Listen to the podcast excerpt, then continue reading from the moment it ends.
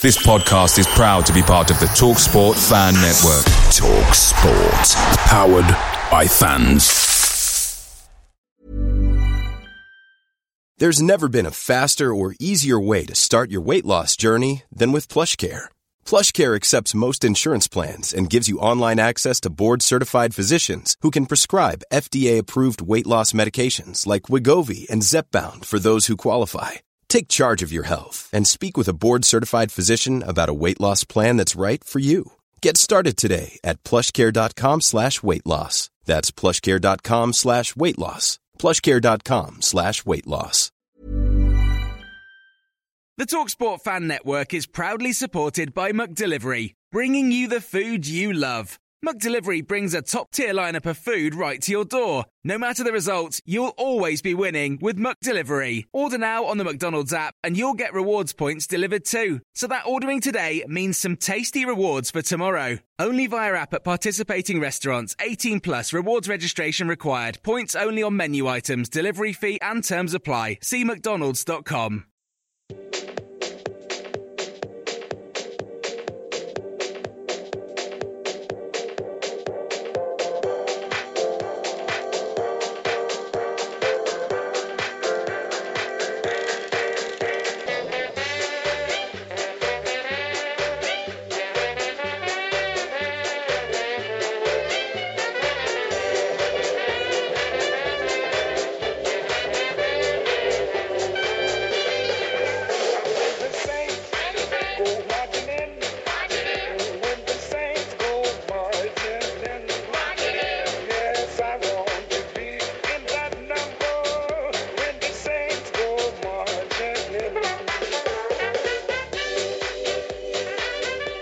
Hello and welcome to Total Saints Podcast. We're the dedicated weekly podcast that goes to the heart of all things Saints FC, and we're very grateful to you for listening. I'm Ben Stanfield, at Ben Stanners on Twitter, and as ever I'm joined by my two trusted aides, Adam Leach, the chief sports writer from the Daily Echo at Adam Leach Sport, and Steve Grant, owner of saintsworld.co.uk at Steve Grant 1983.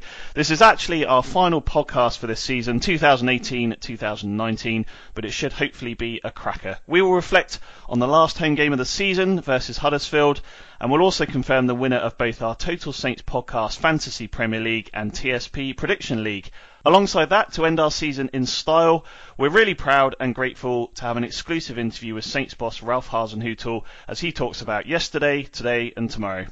As well as giving TSP some of his time, Ralph also signed some Saints souvenirs for us, which we'll be giving away live in the podcast later with three of our TSP patrons via patreon.com/totalsaintspod picking up the treasured items. So keep your ears open if you're one of our TSP patrons. Speaking of patrons, a big thank you and shout out to Stuart Whitman, who signed up as a patron in the last couple of days as well. Appreciate it and your message very much, Stu. So for the last time this season, let's get on with Total Saints Podcast, partnered with saintsworld.co.uk and saintsarchive.com and sponsored by happyhottubs.co.uk. This is TSP 76. I'd really love a hot tub, but I don't know where to start. How easy is the process? It's as easy as 1, 2, 3. Who are you? I'm the man who puts happy people in hot tubs. 1. Choose your hot tub at Happy Hot Tubs. 2. Choose your accessories. And 3. Choose how you want to pay. With 0% finance available on selected tubs, we even accept American Express. You deserve happy. And at Happy Hot Tubs, it's as easy as 1, 2, 3. happyhottubs.co.uk. Saints' last game of the season ended with a 1-1 draw against Huddersfield as Ralph Hasenhüttl's side signed off the season in 16th position. Having remained level-headed throughout the season, I think the three of us were certainly not going to get too carried away now, but it did have a sort of feel of end of season, nothing to play for about it, I thought. It definitely did. It's a real shame that the season has kind of finished like this, because I know that Ralph wanted a real sense of momentum to take into the summer. You look at how the season has finished, it's finished really quite disappointingly. I mean, it's a bit of a sandwich in some ways when you look at the season, and that you've got that first part of the season that was kind of really awful in terms of couldn't get any results. Ralph comes in, and in the sort of middle part of the season, if you like, they picked up all these wins, fantastic form, like one of the form teams in the country, beating Tottenham, beating Arsenal, fantastic. And then no sooner have we gone, well, they've got all of the big guns out of the way, now the run-in. It's like, oh, they don't win a game. I mean, that's 5 points out of 21 to finish the season, with only one Big Six team in that, and 5 games in a row at the end without a victory, which is a real shame, because it just, A, it obviously has cost them some money, in that they could have got a bit further up the table had they been a bit better in the last few weeks, which obviously would have, given the way the club works, have meant more money to invest into the playing squad in the summer, so we don't have... You know, they might be down £2, £4, £6 million potentially on bringing a player in, which is significant. Yep. And also just that feeling that it drifted off. And I think Ralph was, after Huddersfield, he was angry. He was angry with what he saw. And I actually think, reading between the lines of what he said, that there, because we said a couple of weeks ago, there were a few players that maybe he was a bit unsure of, that he'd kind of maybe had worked their way into his plans. I actually think from the way he spoke, there's a few of them that have worked their way out of his plans from the way they've performed in the last month or so. Because, yes, they weren't mathematically safe until very recently, as we know, but they were virtually safe. And from that point where we've known that they were basically going to stay up, the results have been crap, frankly. So... And that is not what he wants. And obviously, even though I know he said about the 40-point target for next year, I don't think he wants the players to get to that stage like we've perhaps seen the likes of Bournemouth do, where you get to 40 points and then you pack up. And, you know, if you have a great start to the season, you pack up in February, basically. He's not going to want that. And so he's going to be very demanding. And I think maybe the attitude of the way it's gone the last few weeks are typified by, you know, only getting a 1-1 draw against an absolutely rubbish Huddersfield team on the final day. I think there's a few players there who maybe are going to be in for a bit of a rude shock now because he was not happy. He was, you know, given that he'd given it the big one, he was obviously really excited about the last day. He was really excited about celebrating with the fans. After the game, on the lap of appreciation, he looked downbeat. He wasn't happy. He came in the press conference and he was angry, really angry. Yeah. And I don't think that's what he wanted to sign off for the summer. And he said, I've got a very clear picture now. And I've got a very clear picture after the last few weeks since we've been safe on a few people now. Yeah. So I think it was interesting, an interesting little marker for the summer. And I think there's a few players there that maybe have slacked off that I think might regret it. You look at the stats of the game, Steve. I know you're one of those people that doesn't always like to sort of just look at stats, but 1-1 score, 10 shots each, both had 3 shots on target. We had 4 corners, they had 3. We had 54% possession, they had 46 possession. So pretty much everything stats-wise said that the result was fair. I know we huffed and puffed quite a lot in the first half, but I have to say, standing there, as soon as it went 1-1, everyone kind of, you could tell it was just going to fizzle out to that 1-1 draw, and it probably was a fair result, which, as Adam said, is very disappointing from a Saints point of view. Yeah, I mean, I think if we'd been 3 up at half time, I don't think anybody would have batted an eyelid, because we were head and shoulders above them, and it was just a case of when we were going to score rather than if. And it was slightly surprising that it kind of took a moment of magic from Redmond to break the deadlock, because we had been so dominant in that first half. But yeah, I mean, after the break, it was just bitty. At times, it was played at testimonial pace. Yeah. Obviously, Franny Benali was there and talking about his monumental effort in the last week or so. Yeah. You could have named him in the team and he'd have probably looked more sort of up for the game than most of the players on both sides. Yeah. I know you mentioned there Redmond's goal. We'll talk about that in a minute. And it was kind of, the game almost sort of swung, I felt, on that just, what was it, 1 or 2 minutes after half-time when Prowse had that shot, the keeper made a great save, tipped it onto the bar. And then kind of after that, I think if that had gone in, you could have seen Saints cruising to victory. But it was almost like that was the turning point, I felt. I think they thought, well, that's fine. We'll have another pot shot at some point in the next few minutes, and it didn't really work out that way. I mean, I'm not quite sure why. I don't think anybody had a particularly bad game. No, just a kind of collective malaise. I mean, there was nothing really going on in the stands either. Like, Huddersfield fans were relatively quiet, I thought. Yep. Our fans were quiet because there was nothing really going on. Everyone seemed to be more distracted by what was going on at Brighton and Liverpool. And that sort of lack of atmosphere does, I suspect, feed down to the players, even though they're kind of tuned to not really pay too much attention to it. Yep. You'll always sort of subconsciously get a feel of when nobody really gives a toss. Focusing on the positives then, Adam, as we always like to do, another goal for the official Saints player of the season and the Daily Echo player of the season as well, Nathan Redmond. And as Steve said there, a stunning strike from a player who, you know, certainly first half was a regular thorn in Huddersfield's side.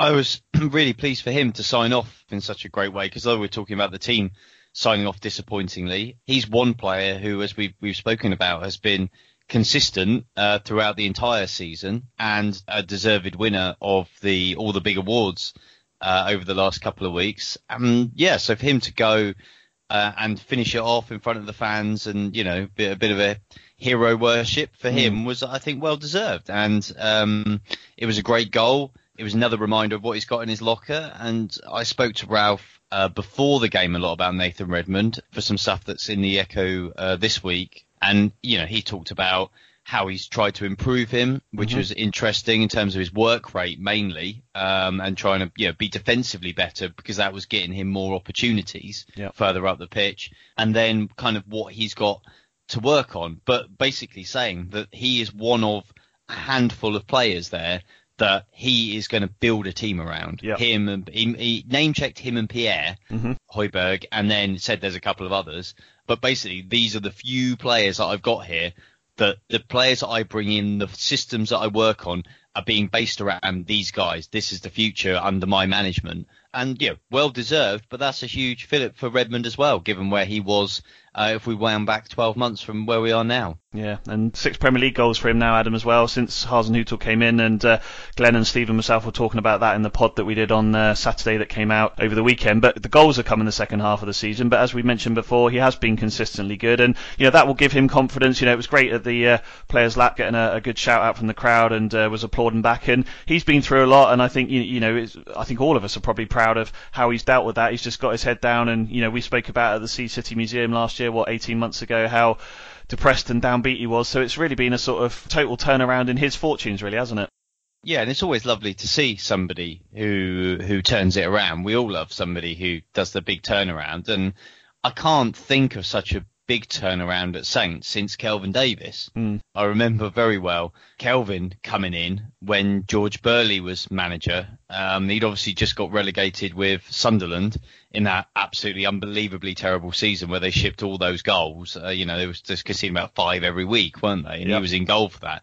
He arrived into Saints definitely still suffering some shell shock from that, but it was pretty obvious, especially as I watched him train a lot, he was a very good goalkeeper, and he would be a good goalkeeper for Saints, but he had that terrible misfortune of making 2 really horrendous errors at home in front of the Saints fans in the first few months that he was there. And I remember really wasn't that QPR one on his 30th birthday or something like that? It was something like that. It was just horrible, wasn't it?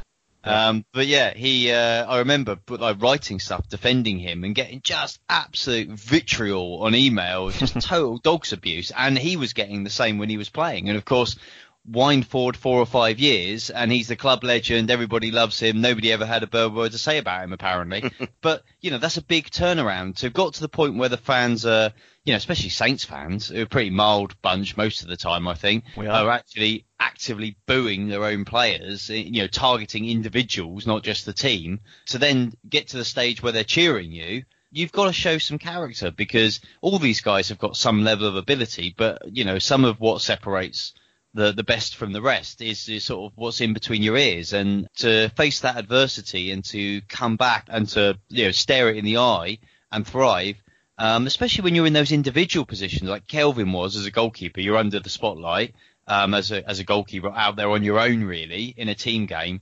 And Redmond as well is in one of those positions, because, you know, you're in the position there where basically your manager's telling you get the ball and run at somebody, and you know how hard it is to run past somebody, to actually get around somebody, to get a good ball in the box, to then, or to, you know, deliver a goal yourself. That's a really hard thing to do. And of course, if every time you run at somebody, they get the ball, and all you get is, oh God, oh, he's giving it away again.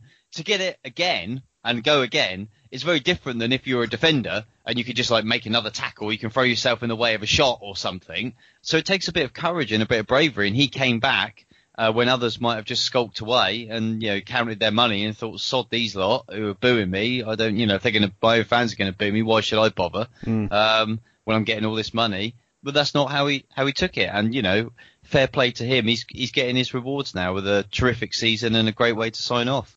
That was a beautiful and seamless link, Adam, between Nathan Redmond, Calvin Davis and goalkeeping, because that's going to lead me on nicely now to Angus Gunn, Steve. Not to dwell on it too much, goalkeepers are renowned for making mistakes. We spoke about Angus Gunn a couple of weeks ago and was obviously critiquing his performance against Bournemouth. But another sort of typical and disappointing and avoidable goal for Saints to give away. I said in my prediction last week that I couldn't see us keeping a clean sheet because we always have a howler in us. It wasn't a great moment for Angus Gunn, as he was obviously a little too long taking his clearance and then closed down by Pritchard, who put the ball in the back of the net. And I sort of tweeted after the game, Steve, it kind of summed up the Hasenhüttl era to a certain extent. We were talking about it at the weekend, the fact that his career with Saints started with that individual error by Vestergaard down at Cardiff. The season ended with an individual error by Angus Gunn, so frustrating and disappointing.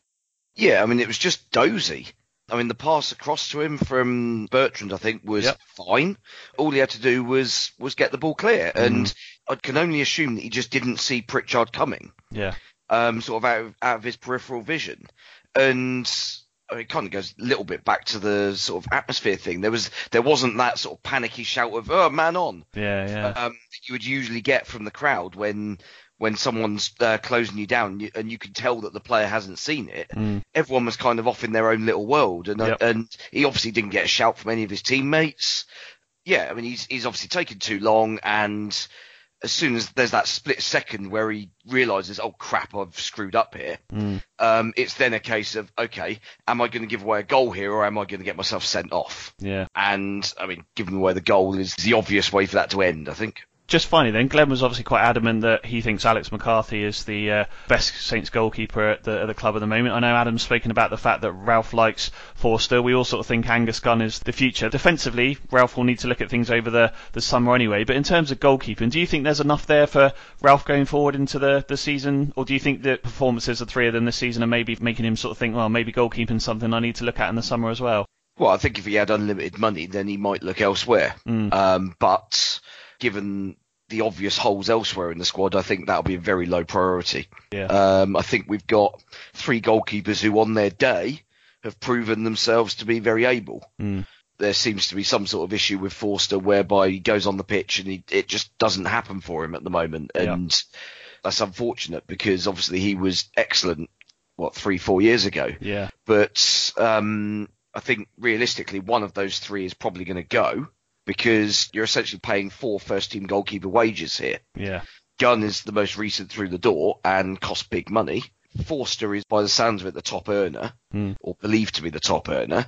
And from what we gather, we've obviously tried to shift him on in the last year to 18 months and haven't succeeded. So realistically, we're not going to be able to get rid of him. Yeah. So therefore, that leaves Alex McCarthy. Yeah. And so therefore, I think we're probably going to be getting rid of him. I can't imagine he's overly impressed with having got player of the year this time last year to now find himself warming the bench.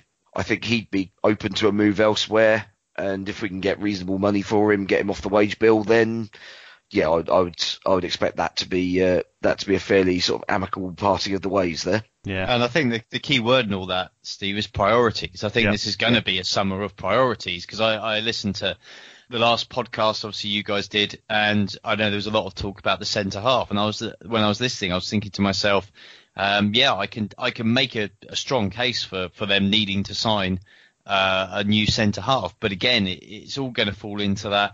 What is the priority? And that is partly going to depend on what they can get rid of, not only in the grand scheme of things, but in individual positions as well, because they go. And the point you're making with the goalkeepers is right. When you've got all these senior goalkeepers on senior contracts, you obviously need to thin that out. And with the centre-half, they've got, when Wesley comes back, they've got 5 senior centre-halves on senior contracts. Now, you wouldn't want to go with more centre-halves than that into a season. So the centre-half slot, you go, yes, we'd love another one. Yeah, we might like an upgraded one on what we've got. Yeah, that would be great. But they're not going to go into a season with 6 centre-halves on senior salaries knocking around at St Mary's. So then it will be a case of, well, if they can't get rid of one, is that the priority? Or actually do we, invest our resources elsewhere? And so I think that those decisions in a whole number of positions are going to be very interesting. So I think it's going to be a very fluid situation this summer. I think they go into it with ideas and plans, but because of the financial pressures that they're under, because they're carrying a big wage bill, and especially when everybody comes back, they can't really add massively to what they've got until they get rid. So this is going to be the interesting conflict of the summer. Conflict's maybe a strong word, but sort of dilemma, in that Ralph's spoken already about wanting more quality, as you'd expect any manager to do. He's spoken already about wanting things done early, as you'd expect any manager to do. But I think the reality in the Saints boardroom and the reality financially is going to be, we cannot take the financial risk of bringing in 3 or 4 big money signings until we know we're getting rid of some of this lot. So it might be it's a bit of a longer summer, because to try and get rid of some of that lot, as we've discussed at length, is going to be very, very difficult indeed. And maybe there's going to have to be some harsh compromises made between everybody going into next season. And as much as we all want and hope for this Ralph revolution, as it were, which includes a major overhaul of the playing squad, it might be that that's very, very difficult to achieve. And where that leaves them going into next season will be very, very interesting. So I think that's kind of like, for me at this stage, that's what I see is like this narrative for this summer coming up. Yeah, just a couple of defenders that could defend would be good, and a few clean sheets. But look, I don't want to ruin the latter part of the podcast, but there was certainly one broken heart in the stadium when Angus Gunn made that balls up. But we'll come to that later. But look, just finally on Ralph then, Adam, as you kind of mentioned, he did look a pretty frustrated figure for most of the afternoon. Do you think the performances, you mentioned earlier about the fact that he's very clear now, I think in terms of the board and the club as well, realising what they have to do to now support Ralph with this overhaul, one way or another, however it's going to come about. Do you think the performances of the last sort of 4 or 5 games will actually have opened a few eyes? Because we spoke last season, didn't we, about the fact that last game of the season against Man City, everyone was cheering and clapping and all that sort of thing. But actually, I think everyone's been a bit frustrated the last couple of weeks or so, and that might actually make the club realise, this is now our chance to get behind the manager and push this club forward again. Yes, absolutely. And I think that the club are very much on board with that. In fact, I think the other subplot to this summer that's interesting is, of course, this restructuring process, which they are going through as we speak, and which I think will come to, a bit more of a conclusion within the next couple of weeks from what I hear, in terms of actually knowing clearly who's in charge and what's going on. So Saints have had an interesting history of not quite getting the balance right between going all out to support a manager and not leaving themselves completely in hock to a manager. Mm. So like the holy grail of like the Premier League management these days is that you would ideally have your manager be able to come and go, but the structure, it doesn't affect everything. It doesn't completely destabilise everything when a manager leaves, whether they're sacked or whether they're walking out for another club. So that's what people want. So they want this grand structure put in place where the manager is, and I hate the I think was it Cortese who kind of described them as a department head, just another department head. Now, for me, the manager is always the most important person at the football club, but I do understand why, especially when the money's so big these days, football clubs don't want to leave themselves exposed to just the whims of one person. Yep. And they don't want to be held over a barrel by one person. And Saints, when I look back over my time covering them, I look back to Rupert Lowe, who kind of went down that road of trying to set this structure and think that, it didn't almost, not quite, didn't matter who the manager was, but, it was kind of interchangeable. And then they've gone through periods where, like with Koeman, where they felt like they invested a lot into the manager and then they got stung a little bit, even though I think it was more, as I've said before, it was more amicable parting of the ways in the end than I think was portrayed. But then they've gone with Puel, with Pellegrino, with Hughes. They've now come to the point with Ralph where they've got somebody here and they think, this manager is fantastic. We've got to do everything we can for this manager. And I can tell you, behind the scenes, there's a lot of things that have happened since Ralph's been there. They are delivering for him on everything they can. They're bending over backwards to give him everything that they can give him.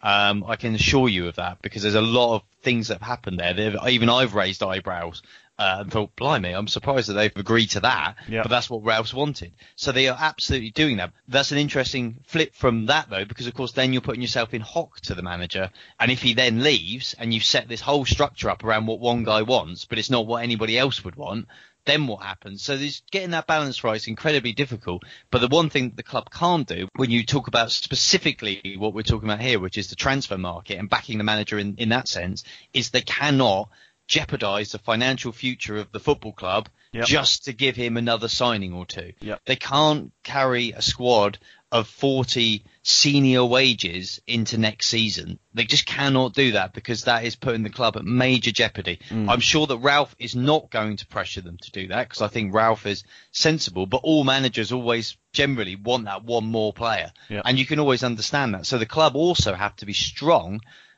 even in the face of somebody who has an amazing position of power, which Ralph does given what he's done, and, you know, to be reasonable, which is why I think I say it's going to be a bit of a summer of compromise, I think, in some ways. And I think also it's going to be very important for everybody to try their best to remain patient. And I know that's easier said than done because there might be a lot of, hang on a minute, we've sold 8 players now and we haven't signed anybody. We've only bought 1 player in. But actually, you know what, it's going to be a long process to sort this out. And it's also probably not something, as much as we'd like, that can be sorted out in one summer transfer window now. It's a long job, given the players that they've bought who haven't worked out, given the contracts they've given. So I think it's just going to be a case of having to try and stay patient as well. But I think that the club are committed to delivering everything they can for Ralph. And actually the question is probably going to be, will the setup they have, is that a good idea or not to go that far into trying to please one guy? But financially, they can't take a risk.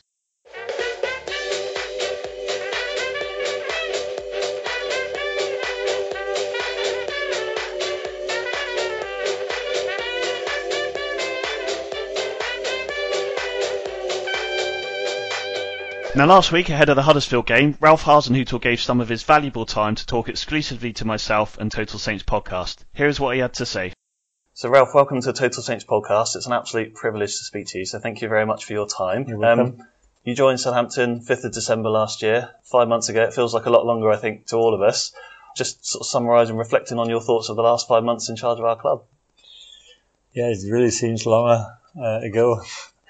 A lot of things happened so far, and a lot of big games we played so far, and it was a very, very intense first half year, a very difficult one, but also a half year I appreciated a lot. I think it was fantastic to see how the team developed this way, and I think it was important for us to have a lot of wins together with the fans, and I think we struggled not really in one time. I think against Cardiff at home, this was a crucial game. But in the end, I think it was also important that we took the right decisions after this game. And in the end, we had massive wins against Tottenham, against Arsenal, and good games against a big team. But I think in the end, we are happy that we could do it.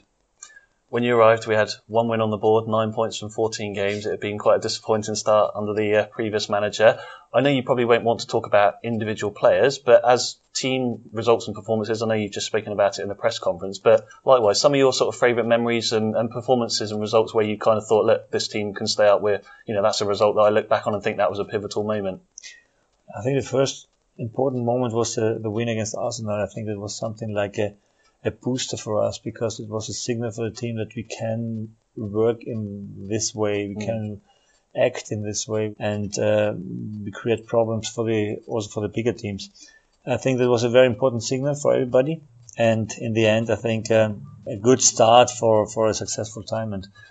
But also maybe, for example, there was the win in Leicester where we were 1 man down for I think it was 60 minutes. We were 1 man down and scored in one man down and then won this game. It was amazing mentality, and the team showed the first time a really good character. And this were the steps we had to take, and it was okay. As fans, it's been evident to us that you've absolutely thrown your heart and soul into managing our club and giving it 100%. Many top managers these days, you know, top leagues around Europe, it's easier for them to buy in players, talent that's almost finished, chuck them out on a pitch, give them some instructions. You've obviously done it the hard way with Southampton here. We've got rid of some of the players that maybe weren't keen to go along with the Ralph way. We've developed the young players. We've given them a chance. From you as a manager, how much has that sort of taken out of you in terms of, and I guess how rewarding has it been as well? Because we've kind of put a young group of players out here on the pitch that are representing Southampton, giving 100% every week, and you've kind of driven that. Yeah, I don't do this job alone. I think you have good staff here, and I think you're right that we go for it. We must develop these guys. We must make them better.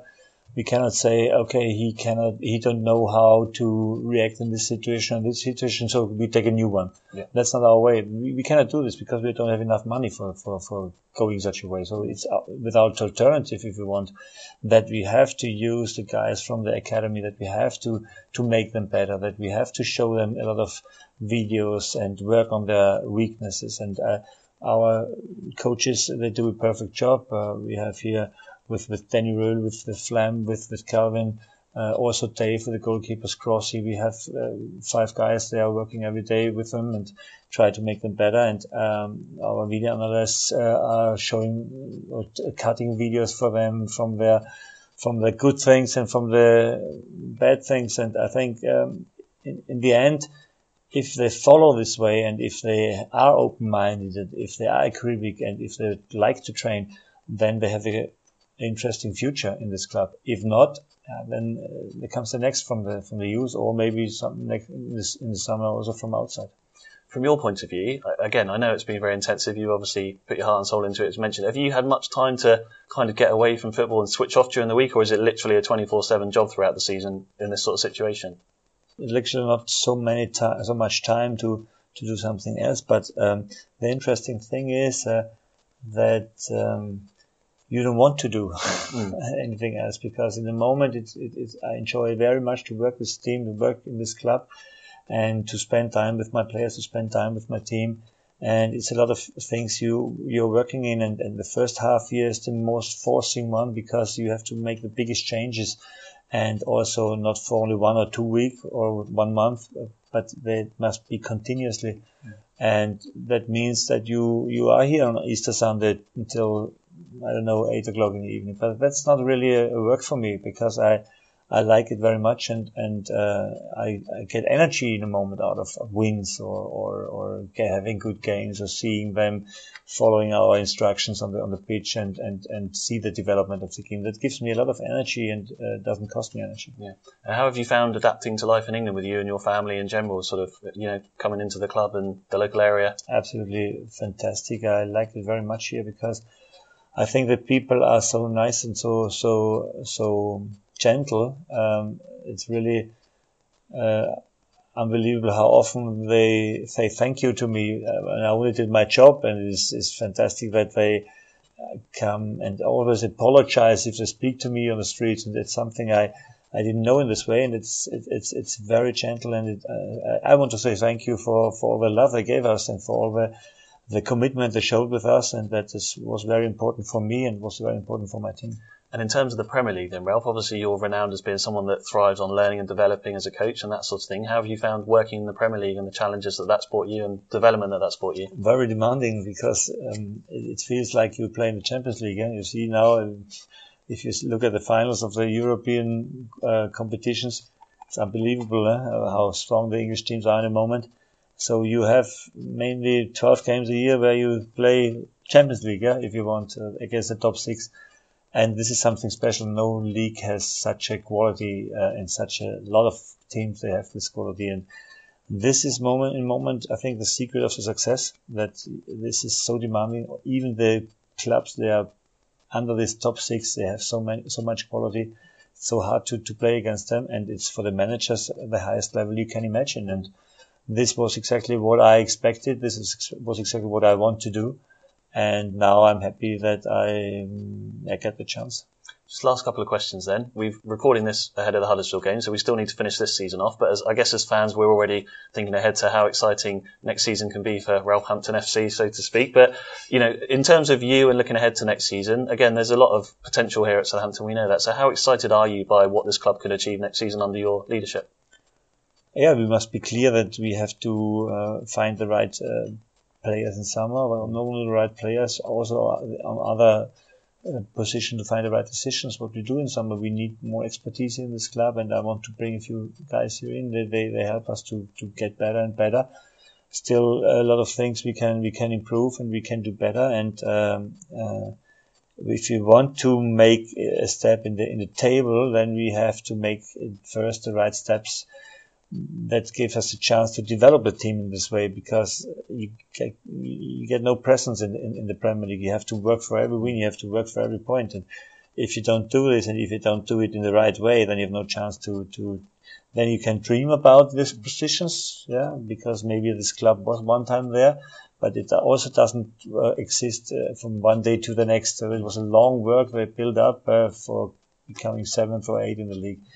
And it must be the goal for the future. Sometimes it's for sure, but we have to make every step before. Yeah. Just finally then, there's obviously Southampton fans all around the world, lots that will listen to the coverage of the club. They listen to the podcast. We're very grateful to them. What message would you give to Saints fans for their support? Not everyone can get to St Mary's, of course, but they followed you up and down the country, being very much behind you, I think, leading our team and that sort of thing. So just to finish, what message would you give to Saints fans for their support this season?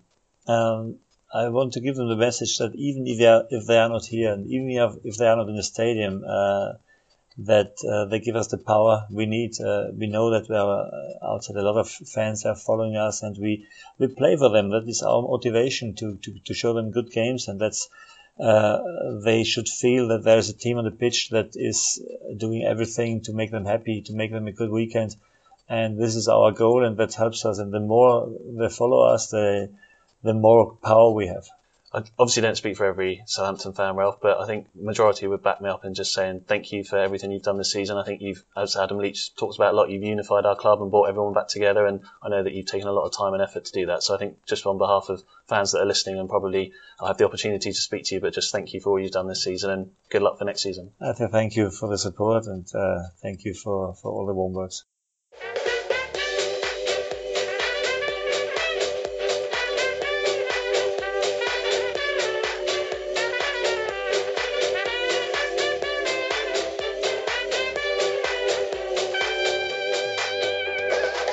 Total Saints Podcast with Ben Stanfield, Adam Leach and Steve Grant. Sponsored by happyhottubs.co.uk. A massive thanks again to Ralph for allowing us to speak to him, and I must also thank those at the club who made it possible and also made me feel so welcome on the day.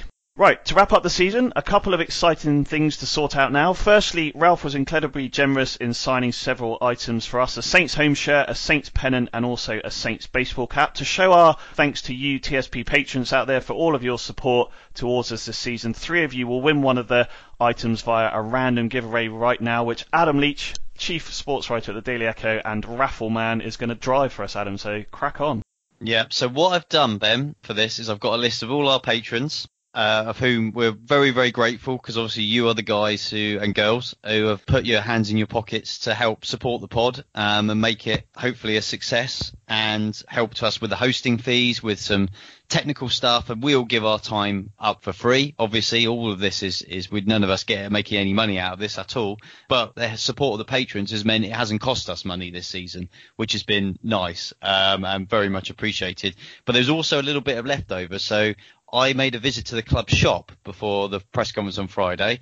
I was the first person, I think, through the doors when it opened, because I had to get to work. Yeah, so we took a little bit of the money and we spent it on a few items, which, like as you said, Ralph very kindly took the time to sign for us. So I think they're great prizes. Yep. And they'll go up very nicely on some people's walls or mantelpieces and things like that. So what I've got is I've got a list of all the patrons here, and then I've got the random number generator from the internet. Ooh, nice. If you've heard of that thing, set up, and I'm going to randomly generate a number, and then I will count down the list as to where that person is, and that person will win the prize. I mean, this is leading edge stuff. So I'm going to press generate now, and while it counts, Ben, do you want to say what the first prize that I'm pulling out here is? Absolutely. Well, I think we should go straight in with the big one, Adam, so let's do the signed Southampton home shirt. Okay, so the signed Southampton home shirt is going to Daniel Crouch. Excellent. Well done, Daniel. Daniel Crouch. Thank you very much for your support, Daniel. You are going to get that shirt. Well, Ben is arranging the postage. I'll get in touch. Are you writing these down? Or I am, and I will get in touch with all the winners afterwards. Yep, that's no problem. Okay. Right, I'll generate the next number. What's the next prize? Okay, so our next prize, what do you reckon, Steve? The pennant or the baseball cap? Cap, I reckon. Yeah, right, it's the baseball cap. Okay. It is going to... Hang on, I've got to calm down a little way here. This is where you want to put in the countdown music, isn't it? Okay, got it. It is Shane DeZilwa. Oh, excellent, Shane. He lives over in Oakland, so excellent, Shane. Does he? So yeah, he does. Well, that's going to cost us in postage. Sorry, Shane, you haven't won. That's fine. Unless you If it's a really, if it means that much to you and you can move back to the UK or to the UK, that would be much appreciated. That's great. We'll sort it out. So Shane over in Oakland in California. That's brilliant. That's a nice reverse charges poster. we'll give it a go, eh? Right, and then the last one then, Adam. So the Saints pennant. So it's a Saints pennant that's been signed by Ralph Hasenhüttl. That is going to Glenn Hansen. Glenn Hansen, fantastic. I think Glenn's up in Norway, so that'll make that even more exciting as well. So, we might be out basking on the street at this rate, I think. But excellent. So Glenn up in Norway. Was bankrupted Total Saints Podcast. There we go. So no, fantastic. Well, thanks for doing that, Adam, and congratulations to all of you. So as mentioned, I'll be in touch to sort postal addresses wherever you are in the world, and we'll get the items sent out to you as soon as possible. Right. Secondly, the TSP Prediction League. So it's been an incredibly tight race between Steve and Adam, which came all the way down to the final game. Eventually, the table in reverse order after Angus Gunn sort of pretty much cost Adam Leach the title, but we didn't score three anyway, did we, Adam? But look, in third place, it was me with 19 points. Second was Adam Leach with 24 points, the Liverpool of Total Saints Podcast, and 1 point ahead of him, Steve Grant, 25 points. So, Steve, many, many congratulations. How do you feel?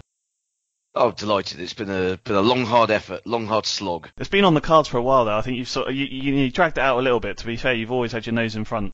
Well, I had that little run where I got, I think, 3 correct scores in a row, didn't I? Yeah. And I think that kind of sealed the deal mostly. Exactly. Well, you know what they say, the hardest thing is defending your title, isn't it? So next season you're going to be up there to be shot at, I think. Yep. There we go. So, excellent. And lastly, then, it's the first ever Total Saints Podcast Fantasy Premier League. Now, unlike the Prediction League, where we have 0 trophies or prizes, there is actually, somewhere in the house here, a plastic trophy with a little badge on it that says it's a Total Saints Podcast Fantasy Premier League champion. So, who's going to be taking home the trophy? I'll do it I certainly hope it's not somebody abroad, or the Total Saints Podcast accounting team are going to be having a meltdown. Do you know, the funny thing is, I'm pretty sure, and we'll say the name in a minute, but I'm pretty sure the guy lives in Canada, so this is going to cost us a fortune. It's fine. We'll just get some sponsorship in. We'll name the sponsor as being, I don't know, TPS Holdings Limited, and we'll inject millions of pounds. Yeah, exactly. Yeah, we could do that as a new platform that's just about to launch or something like that. So yeah, excellent. So right, in similar style then, third place is Tom Bryan with 2,404 points. In second place is Mike Hopkins with 2,443 points, and in first place, Bob Brown with 2,447 points. So again, an incredibly tight race. It's come all the way down to the end of the season, really just 4 points in it. Yeah, exactly. So a big congratulations to Magic 68, which was Bob's team, on winning our TSP FPL, our first ever champion. And as I say, I'm pretty sure, I may be wrong, but I'm pretty sure that Bob lives over in Canada. So yeah, but hopefully it's going to get across there nice and safely to you, Bob. But if you can get in touch with me, Bob, either via direct message, I think you're on Twitter, but if not, send an email to totalsaintspodcast@yahoo.com. And then we'll get the trophy sent out to you. But thanks to all of you for playing FPL League this season. We will do it again next season. Obviously, I couldn't wrap it up without quickly reminding everyone how low down Adam Leach finished in that. So just quickly then, our final positions. Third was Adam with 1,769 points, so 147th Adam. So yeah, that's a good, that's something to build on. 156, I think. Oh, there were some people who should be really embarrassed then. Second was myself, 39th position, 2,143 points, and it's a double for Mr. Steve Grant. So first, I know, yeah, are you clapping yourself there, Steve? I was clapping. Oh, that's all right then. Because I was going to say this. No, it wasn't me. It was Steve. Yeah. So Steve was first in that. The three of us, 2,176 points and 29th position overall. Well done, Steve. Yeah, not bad. It's been an uncharacteristically good year for Fantasy League for me. Yeah. Usually I'll do the usual thing of sort of taking a big interest for the first 3 or 4 weeks, and then it all goes horribly wrong, and I just think, oh, sod it, I can't be bothered with this anymore, and just write it.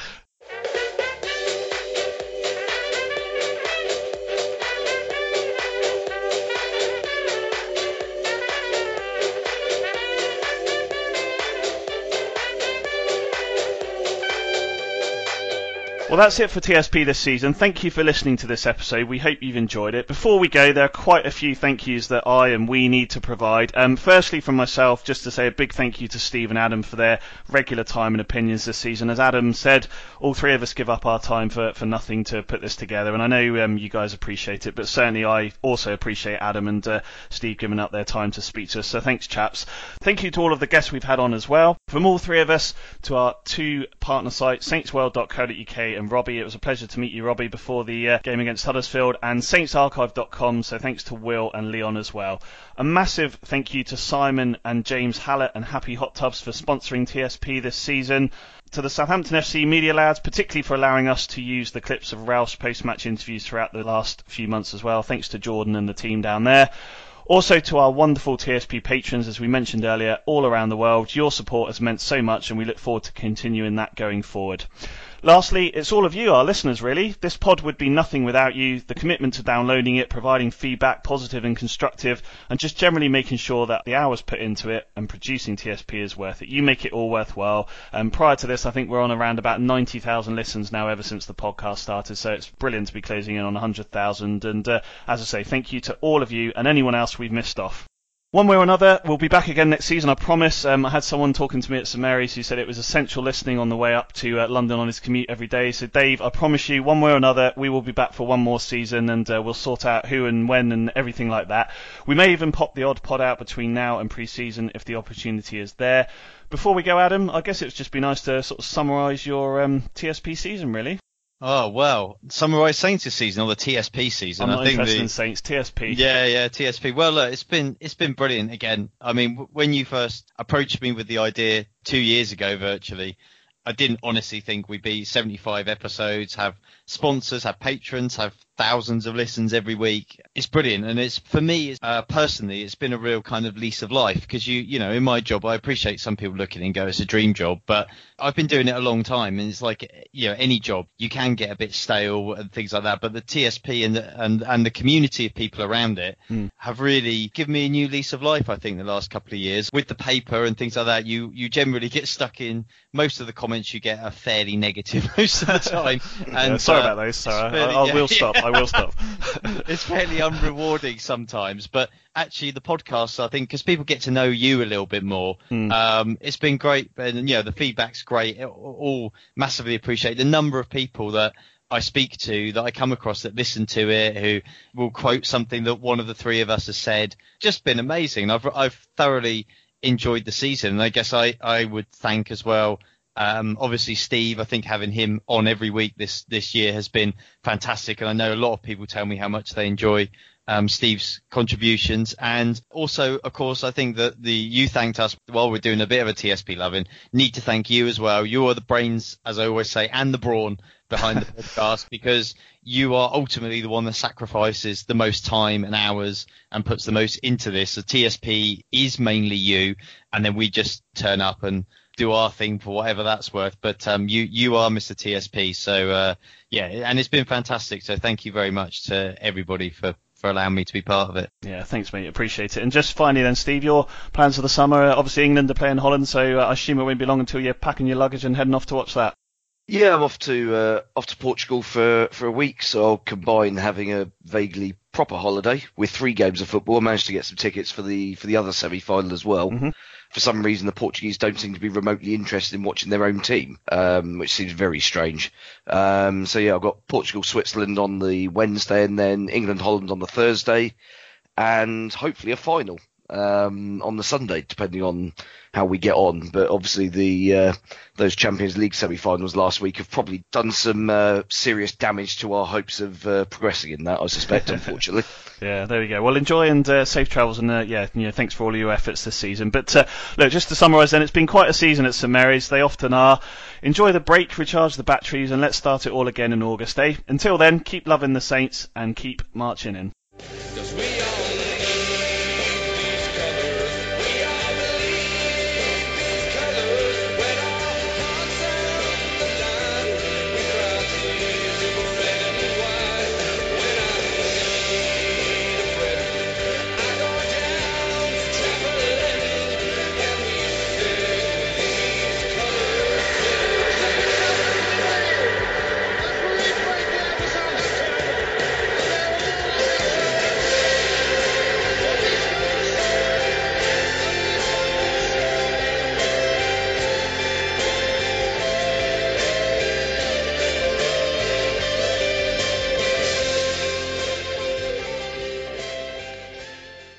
Away days are great, but there's nothing quite like playing at home. The same goes for McDonald's. Maximise your home ground advantage with McDelivery. Order now on the McDonald's app. At participating restaurants, 18 plus serving times, delivery fee and terms apply. See mcdonalds.com. This podcast is proud to be part of the TalkSport Fan Network. TalkSport. Powered by fans.